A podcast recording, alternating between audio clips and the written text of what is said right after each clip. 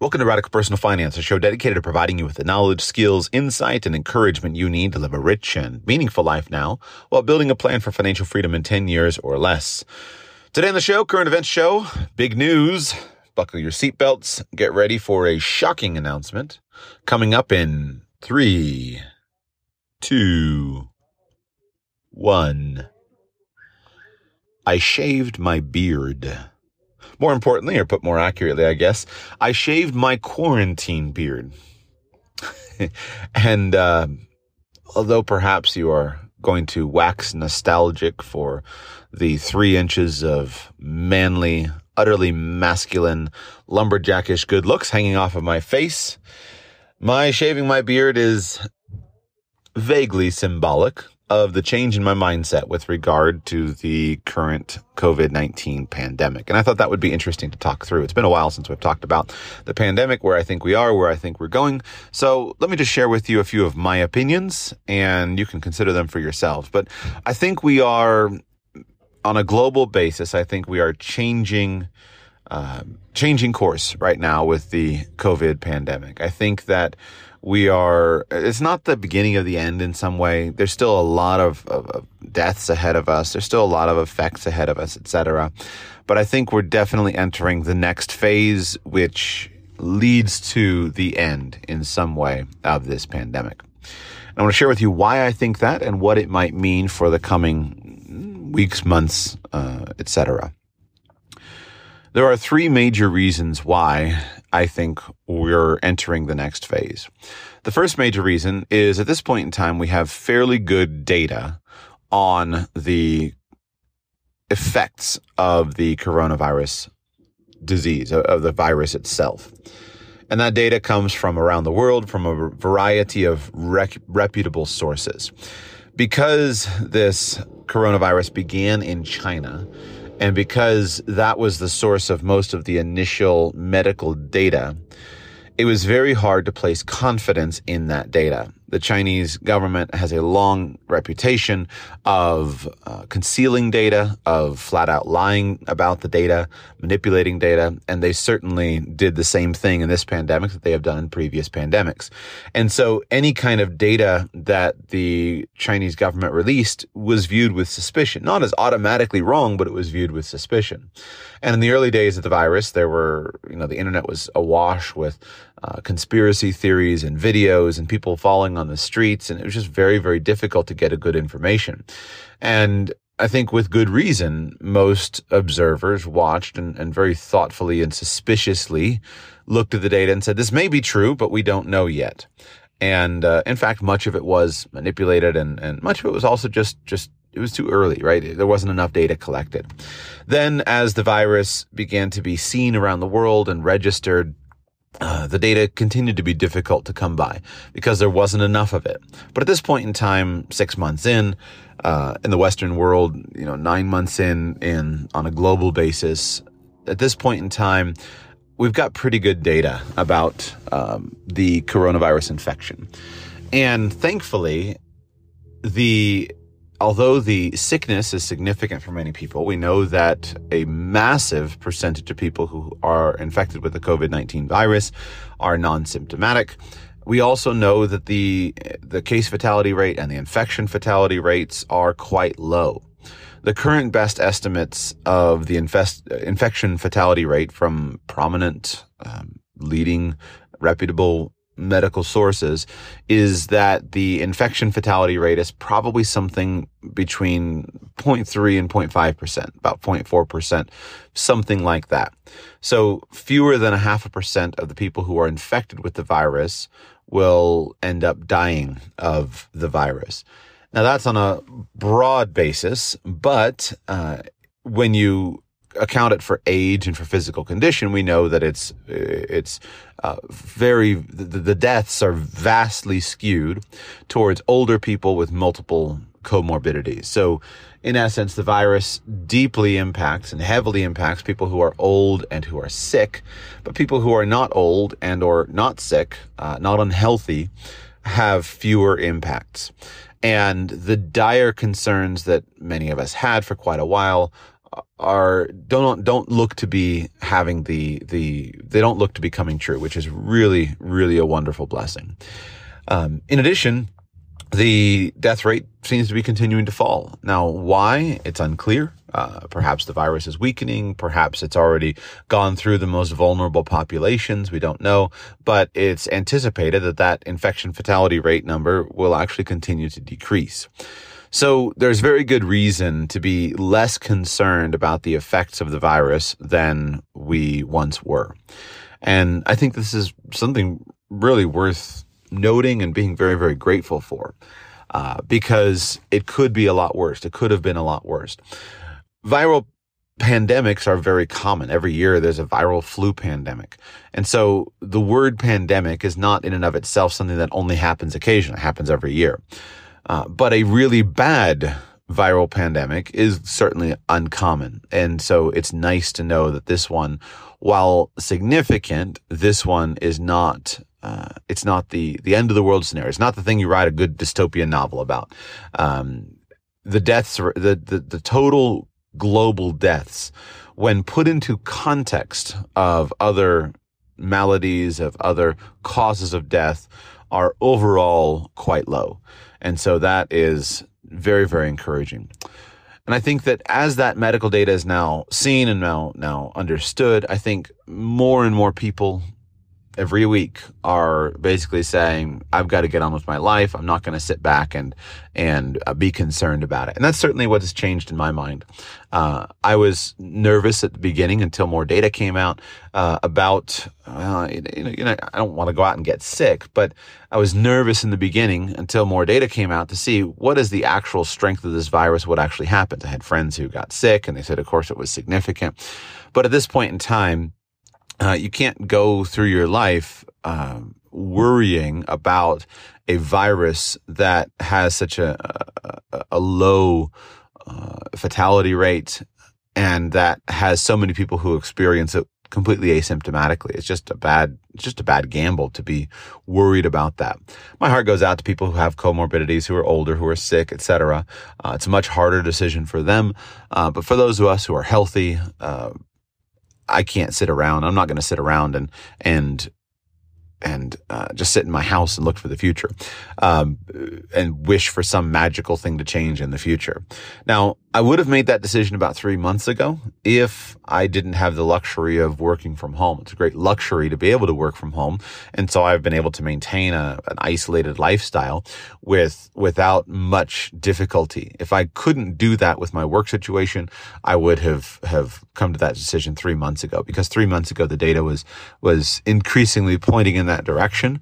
Uh, and you know, there are things that are more important than your, your physical health at times where you simply have to provide for your family. You have to, to do what you need to do. And so I think that collectively, I see many, many people coming to that same conclusion, and I see good, uh, solid evidence as to why that's a justifiable conclusion. Number two reason I think that we're coming to that um, that conclusion would be there are major improvements in treatments for the uh, COVID infection as I sketched out six months ago, um, when you're looking at a pandemic, what you're looking for is you're looking for an off ramp. And those off ramps are a few different, there are a few off ramps that you've got to watch for. One off ramp is this is not such a bad disease. And although I wouldn't say this is not a bad disease, I would say that increasingly it's less bad than feared. Uh, you know, these words that are subjective, it's hard to know what, what to, to, to say, but it's less bad than previously feared. And so that off ramp is, is, you can see that off ramp has come. It is coming. It has come. It will come. That it's not as bad as we previously feared. Another major off ramp to end the pandemic was improvements in therapeutic solutions. Uh, do, does the medical staff, does the medical community have treatments available that are effective? And increasingly the answer is yes. As the medical community gets more experience with the sickness, as they get more experience with treating it, then they become increasingly skilled at treating that particular illness. And so we see that. We see it's one of the reasons why we see a lowering infection fatality rate. We see that the medical community is increasingly skilled with treating it.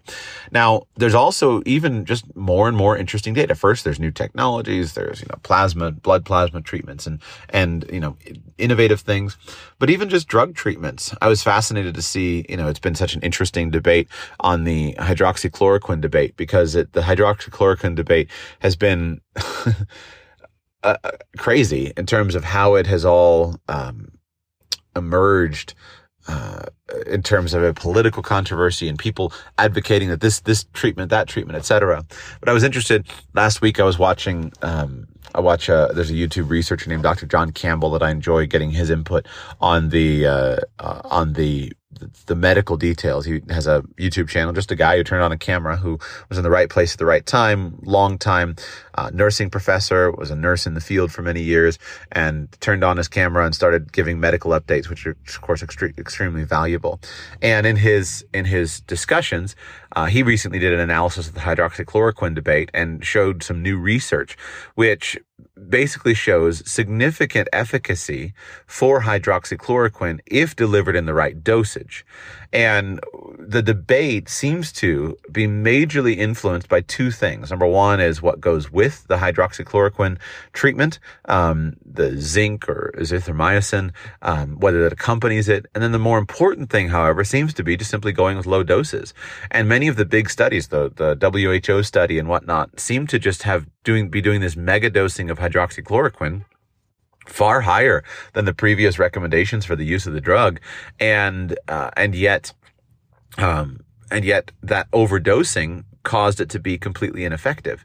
And so when delivered in the proper lower doses, then the drug is actually quite effective, cutting the death rate by something like 30% for people who with the, with the disease. That was one of the other debates. Is it, is it helpful as a, uh, in the early stages or is it helpful in the later stages? This was debated and discussed, but the, the, the latest uh, reputable research seems to show that yes, it's effective for people with the disease. Um, and has a significant impact on the death rate, which is very encouraging.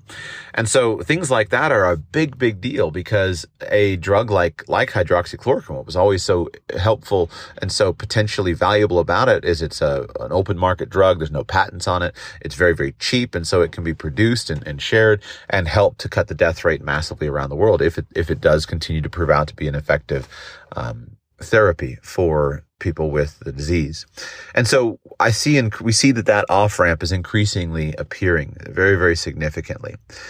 Um, third off ramp, of course, was uh, vaccines. Uh, is there development of vaccine? Of course, vaccines are being trialed all around the world. Um, the results on that are still early, but certainly there's a major, major push on all fronts to develop a vaccine. And uh, it'll be interesting to watch and see, but I don't think it's necessary. My, my personal opinion at this point, I don't think it's necessary to stop and wait for a vaccine. And so with these developments, we see these off ramps coming where the worst case, this is not the worst case scenario. This is not the end of the world as we know it virus. And these off ramps are significantly, significantly uh, brightening in terms of this is working and we're, we're getting on top of it, which is just, which is great news. Great news. Um, the final thing I think you see is you see that the economic inability to continue with the lockdowns. I have been very, very encouraged to see that the economic effects have been far less than I thought they were. And I think this is important to, to factor into our, our mindset for the future. If you were to go back 30 years and go and put this virus on the table the way that it is, that is being experienced now, just 30 years, the economic impacts would have been so much harder.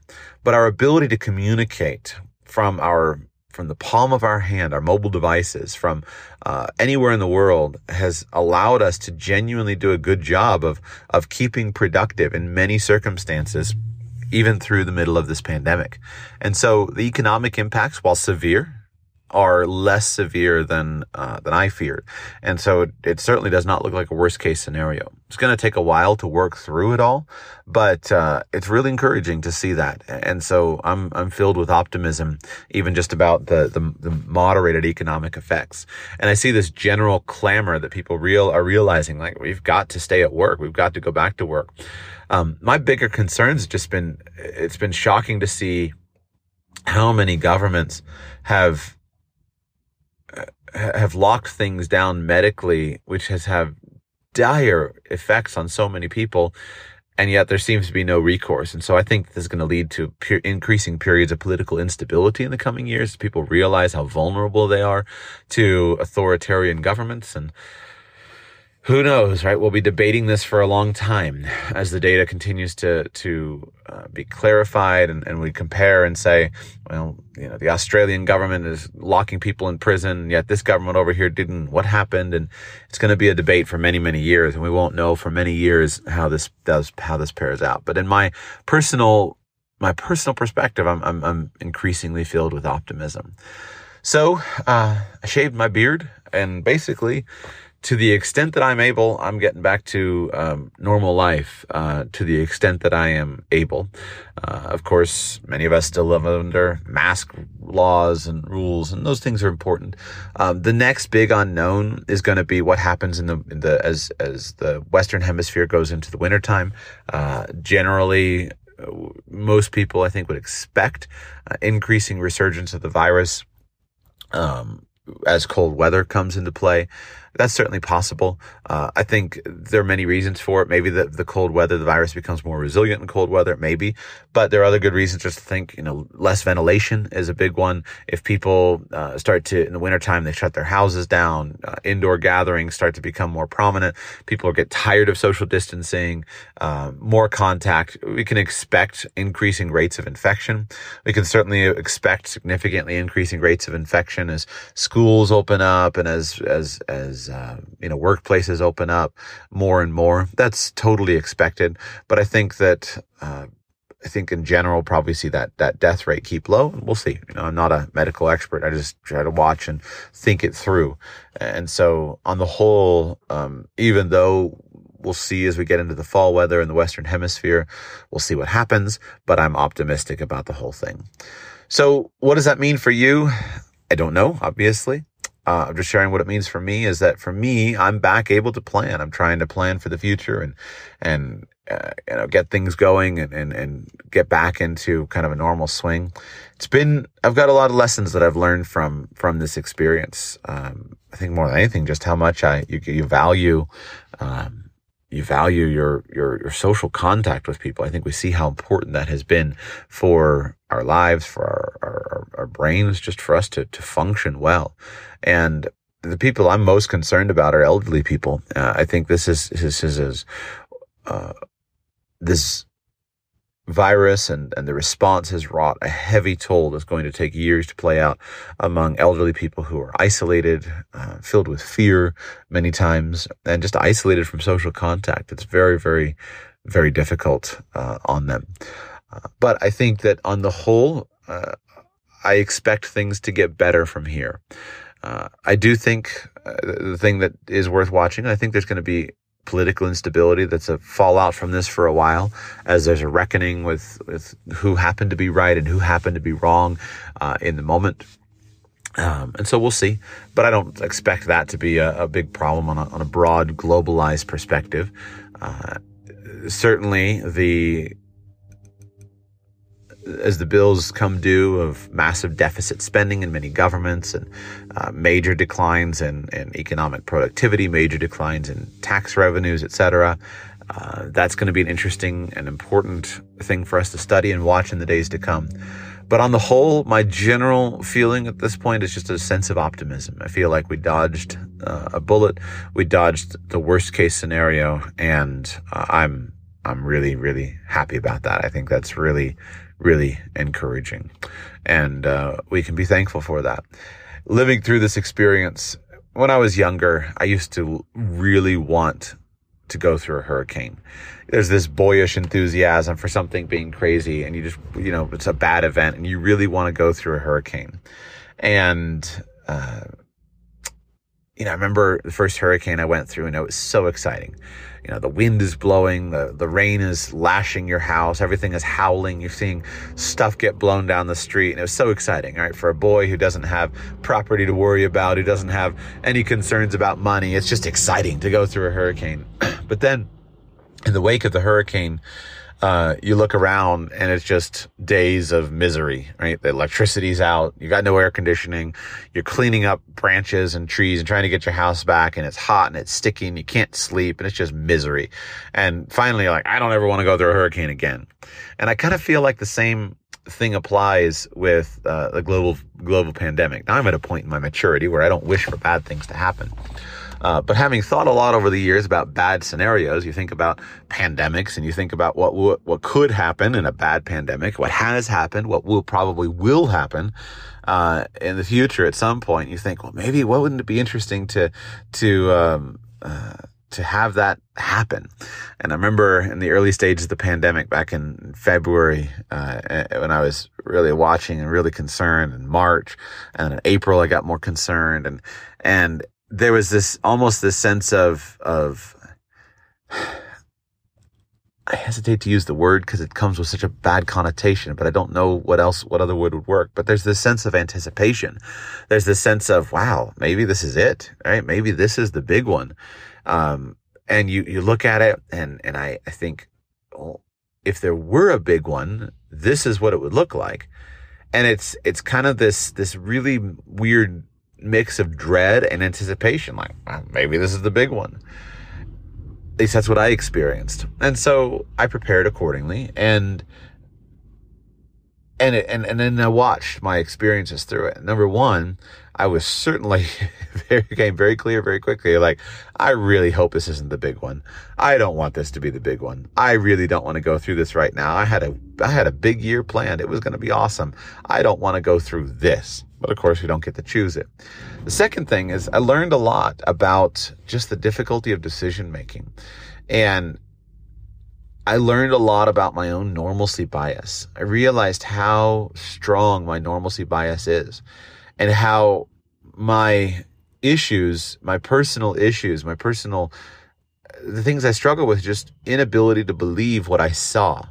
And I thought, man, if I'm facing this and I've thought about this, I've studied this and, and, and I've, I've, I've considered what this happens, what would happen, what will happen, what could happen, etc. And I'm just wrestling constantly with normalcy bias how tough it must be for other people who aren't uh, who haven't thought about this in advance as I did. And yet still you're looking at data and you're saying this is what the data says and yet I can hardly believe that this is what what could happen. What a what a powerful thing our normalcy bias really is. What a powerful powerful effect that really is. And so that was that was fascinating. The other thing that I just really thought was interesting was how excruciatingly slow um, this really is uh, how excruciating slow, re- excruciatingly slow a pandemic really is. I never imagined how slow an economic catastrophe really can end up being.